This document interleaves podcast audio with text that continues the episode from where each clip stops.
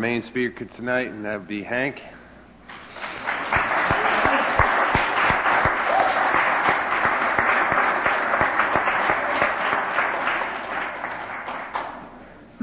Hi, everyone. My name is Hank, and I'm a happy, sober, grateful alcoholic. And I didn't get here that way. I got here restless, irritable, discontent, physically and mentally drunk, uh, and couldn't stop drinking. Uh, I was brought up by a father that was a chronic alcoholic uh, during the Depression days, when, uh, and even in the uh, Prohibition days. And he used to make a lot of different concoctions that some of it used to blow up, trying to hop it up. And uh, so uh, I should have known better than to drink, but I didn't drink until I was 18 years old, and it was. Uh, just a one night stand. And uh, I made a big jackass out of myself and got very ill the next morning. And I swore off that I'd never drink again. And several years went by, and I didn't drink. In fact, I uh, I got married, and uh, I married a woman that I was attracted to her because I didn't drink. Well, that was one of the attractions. And uh, so uh, World War II broke out, and uh, I enlisted in the service, and I got my training down in San Diego, California, and uh, Camp Pendleton in Oceanside. It's a Marine base. And they uh, psyched me up with hate, taught me how to kill, and then they took me to the Southwest Pacific. And uh, our job over there was to repossess real estate. Uh, these these Japs had taken a lot of real estate over that uh, we wanted back. So uh, that's what we proceeded to do. And you couldn't serve papers on them. Uh, it seemed like you just had to kill them because they, uh, I guess they were born that way. So uh, that's what we did. And I got very weird in the service and, um, and got to the point where I enjoyed killing human beings. And I got into dentistry, uh, mainly gold. And uh, I'd stomp their jaws open and dig their gold teeth out and put them in my pocket. And we had some guys that were cutting off ears and stringing them on a wire, and we had one guy that was skinning backs he was going to make lampshades. So you get kind of Asiatic over there. I was full of hate. And I hated these people with a purple passion. So uh, I was on 11, I participated in 11 invasions over there.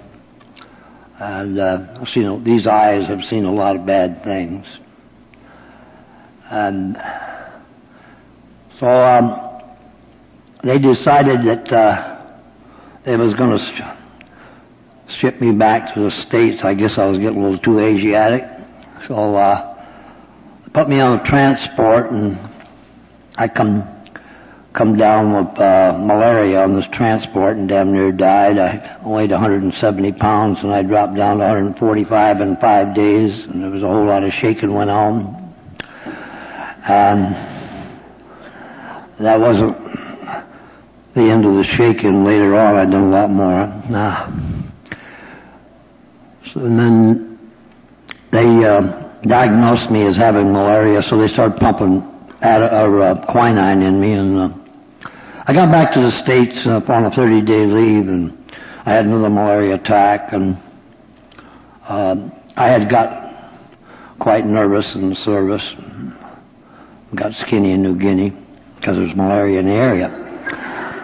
so um, I was uh, had my 30 day pass, and then I, went, I was supposed to uh, go back to Norfolk, Virginia, and I went to Norfolk, Virginia, and I was having a lot of problems uh, with headaches, and my nerves were bad, and they give me about 150 guys to watch.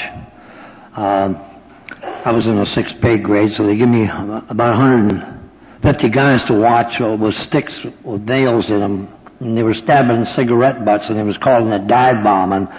And, I had just come from some real dive bombing, and I didn't have a whole lot of patience for this bullshit because I well, didn't know these people to start with, and they were, you know, running off here and there, and I'd end up maybe with 25. So I just turned myself into the sick bay and um, see what the problem was. So they put me in a hospital down there, and uh, I was in this hospital uh, for seven months. And they started running a bunch of tests on me, and they couldn't find anything wrong with me organically. And I had uh, another malaria attack in this hospital, and they were observing me. And uh, I guess I was having a lot of nightmares and a lot of weird shit going on. But anyway, they started feeding me goofballs like phenobarbital and yellow jackets to keep me subdued. And uh, I wasn't real friendly. And uh, they uh, had me so subdued that I could hear people walking and talking, but I couldn't move. And so uh, after six months of this, the doctor called me in the office and he said, "We're going to survey you out because we're not doing you any good. We're going to keep you another 30 days and wean you off of these pills." And he said, "For God's sakes, don't go back to these pills because he said you'll be an addict." Well, I didn't want to be an addict because there was an addict in the next bunk to me, and this poor sucker would get down on his knees and he'd beg for these pills, and I didn't want to get like that. So uh, this 30-day weaning off period come up, and uh, I got my discharge, and uh, that was probably the happiest day I had in the service. So I went back to California and uh, where I lived, and uh,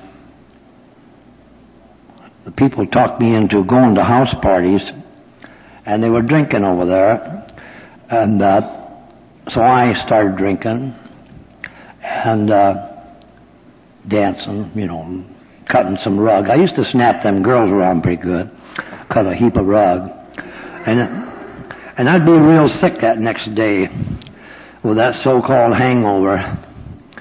But every time there's a party come up, I'd be there partying again. I'd done that for several years, and then I got sick of this partying, and uh, I started drinking after work. Uh, it was every night, and it progressively got worse. I could, I didn't see it, but my wife was counting, and uh, she diagnosed me as being an alcoholic, and I told her what she was full of. And so I moved my operation out to the garage, and because this woman is starting to stick her nose in my business too much. And so I moved my operation out to the garage, and as I look back over it, uh, I started drinking my lunch, and then I started drinking my breakfast. And it got so that I had to have alcohol in me and with me at all times. I had to have it regardless of where I was. I had to have it in my truck. I had to have it in my car. I had a boat. I had to have it in the boat.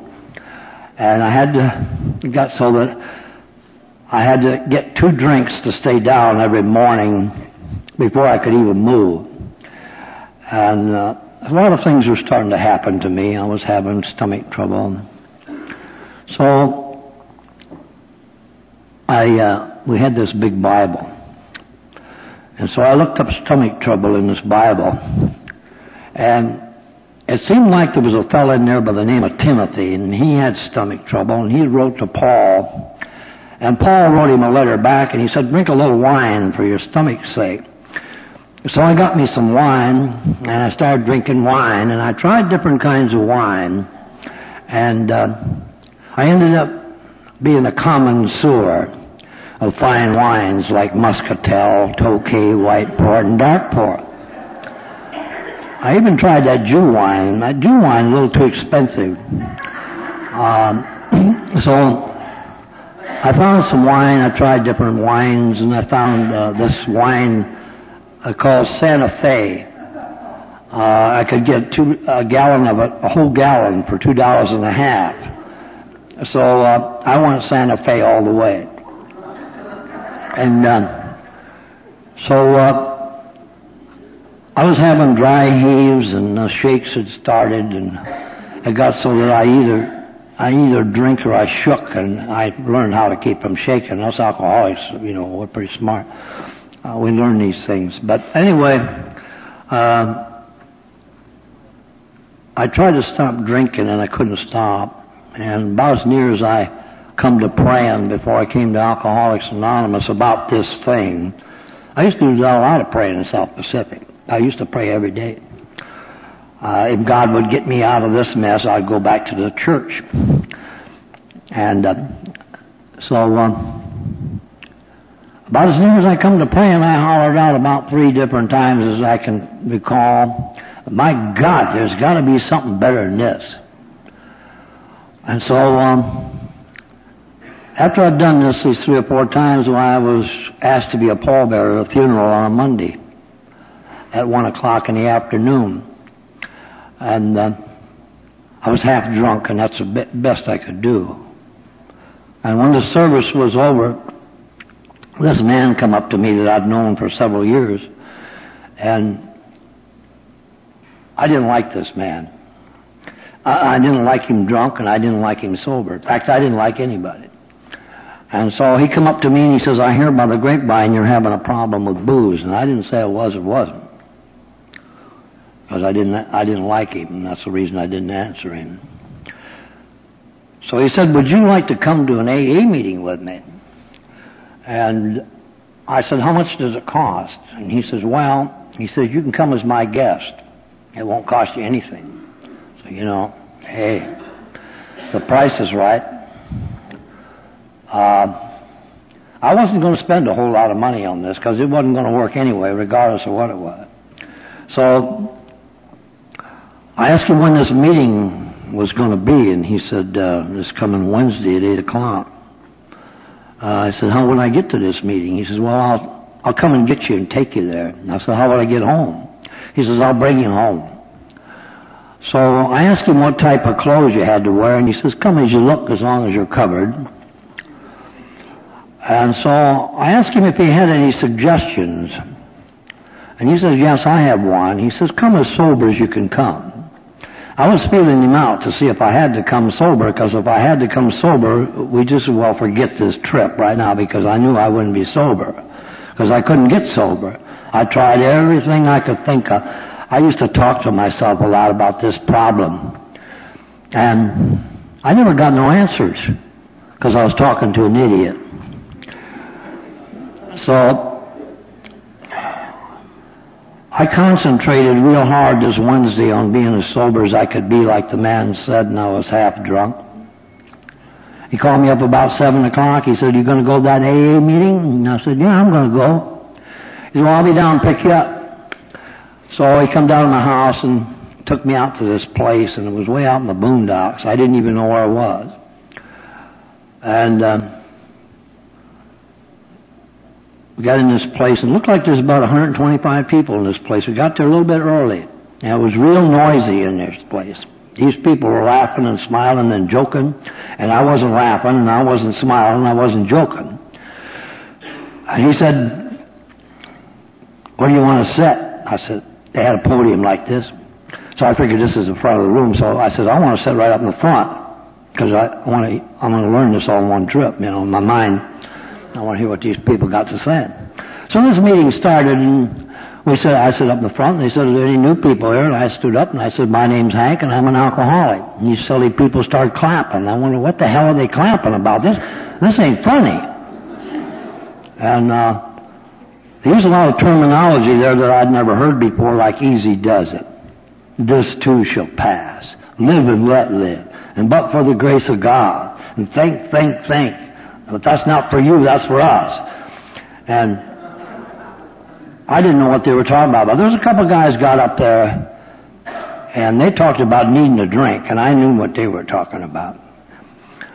And so there was a little wino got up there. His his name was Alex. I learned later on, and he was telling about how he was out along the freeway one time, and uh, his wine I don't know how many winos we got here tonight, but sometimes wine won't stay down. It just will not.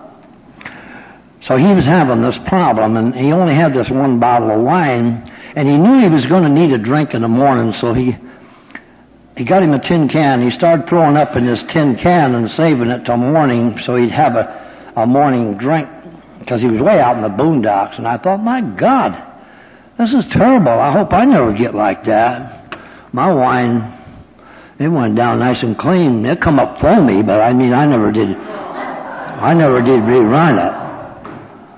And, um, I guess you could call it reclaimed wine. It just slightly been used, but I thought, my God, I hope I, I don't never get like that. And so when the meeting was over, some of these people come up to me and they shook my hand. And they said, keep coming back. And I didn't understand that. Or why they wanted me back. In other places, people didn't want me back. Uh, some of them even told me to get the hell out and don't never come back. But they asked me to come back. And uh, there was one big burly guy. He come up there and he put his arm around me and he hugged me. And he said, you keep coming back. It's going to be all right. And you can bet your ass I was watching that other hand because I didn't know what I was getting into here. Uh, I'm not, I'm not wired that way. So, uh, I kept coming back to these meetings. I came, I guess, to 25 or 30 of them drunk.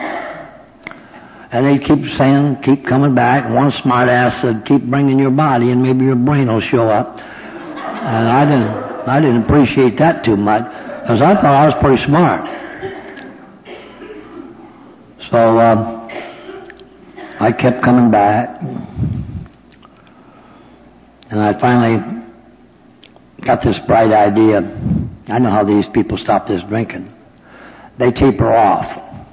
So I started this tapering off process, and I switched from wine to beer. And I got down to two beers one day, and uh, this was fantastic. I got this sucker knocked. So uh, I come home, and my wife looked at me, and she said, "You haven't had very much to drink today, have you?" And I said, "No, I had two lousy beers, and tomorrow I'm not. I am not going to drink nothing." And I believed that. And tomorrow come, I was wiped out. I had one shoe about half full of water. Well, it wasn't exactly water. And some other stuff running down my leg. And I finally got in the house and she looked at me and she said, oh shit. She said, that AA ain't no damn good. I said, my God, AA is good. Those, those people are doing it. I'm going to find out how they do it. And she said, bullshit. You ain't never going to get sober. Well, God, these 12 steps fooled her ass. She thinks she's so damn smart. She's one of those Al-Anons. Well, you shouldn't laugh at them because our book does mention them. Says they're not at fault. They seem to have been born that way. So I kept coming to these meetings and I finally heard what I needed to hear. I heard somebody in the meeting, I don't know who said it, but he said you couldn't ask any silly questions in Alcoholics Anonymous. So I grabbed this guy out in the parking lot and I started asking this cat some questions, and he stood out there answering my questions. I had a lot of questions. And he stood out there answering my questions till 2.30 in the morning. And I finally asked him, I said, how the hell do you get sober? And he said, well, you just don't drink. Well, I had a suspicion of that, and I said, if I, if I don't drink, I shake, and I shake violently. And he said, and I said, I've got that phenomenon of, I mean, I didn't say phenomenon, but I got a craving for alcohol. I had the phenomenon, but I didn't know about what they called it. I it. I got another name for it, but uh, I don't call it a phenomenon. Uh, the book, the book says phenomenon, but I don't call it a phenomenon. Uh, so anyway, he said you have to work the program. I said, what program? He says, well, you hear it read at every meeting. He says, it's in the fifth chapter, how it works. And he says, there's 12 steps there. And he said, you take these steps. And you start with the first one. He said, you don't read them. You don't listen to somebody read them. You take them. I said, where do I get these steps? And he said, well, you got them right there in your hand, that little free piece of literature. I was picking up all the free stuff. I didn't know, I didn't know they had a big book. And some people are sorry I found it. but, but uh, well, true. I, I bug people with this book. but anyway, uh, I took this little booklet home and I read these 12 steps over, and this was a fantastic little booklet. The price was right. Uh, So I read these 12 steps over and I thought, nah, that don't look too tough. I can give this a whirl. And because my system don't work. So I read them over and I said, notice that little hook on the back side of step 12. Practicing these principles. So I thought, now I got to practice something here. And so um, I got to that first step and just admitted that I was powerless over alcohol. My life was unmanageable. I said, yeah, I'm powerless over alcohol. My life's unmanageable. What the hell do they think I'm doing over here? And second step said, come to believe in a power greater than myself that can restore me to sanity. Well, I, I happen to be an alcoholic that's always believed in God. I've believed in God since I was a little kid. And uh, so I didn't have any problem with that. And I knew I needed to be restored to sanity, even though I had a different concept of what sanity meant from what they mean about it in the big book. But anyway, um, I remember when I was in the service, uh, we had this atheist, uh, or he claimed he was an atheist. And one of the days when it was really coming down, I mean, some days are worse than others in the service in combat. And this particular day, it was really coming down. And he hollered out, Oh God, help me. And I said to him, I says, I thought you said you didn't believe in God. And he said, Well, just in case. And I never did hear him say any more about that.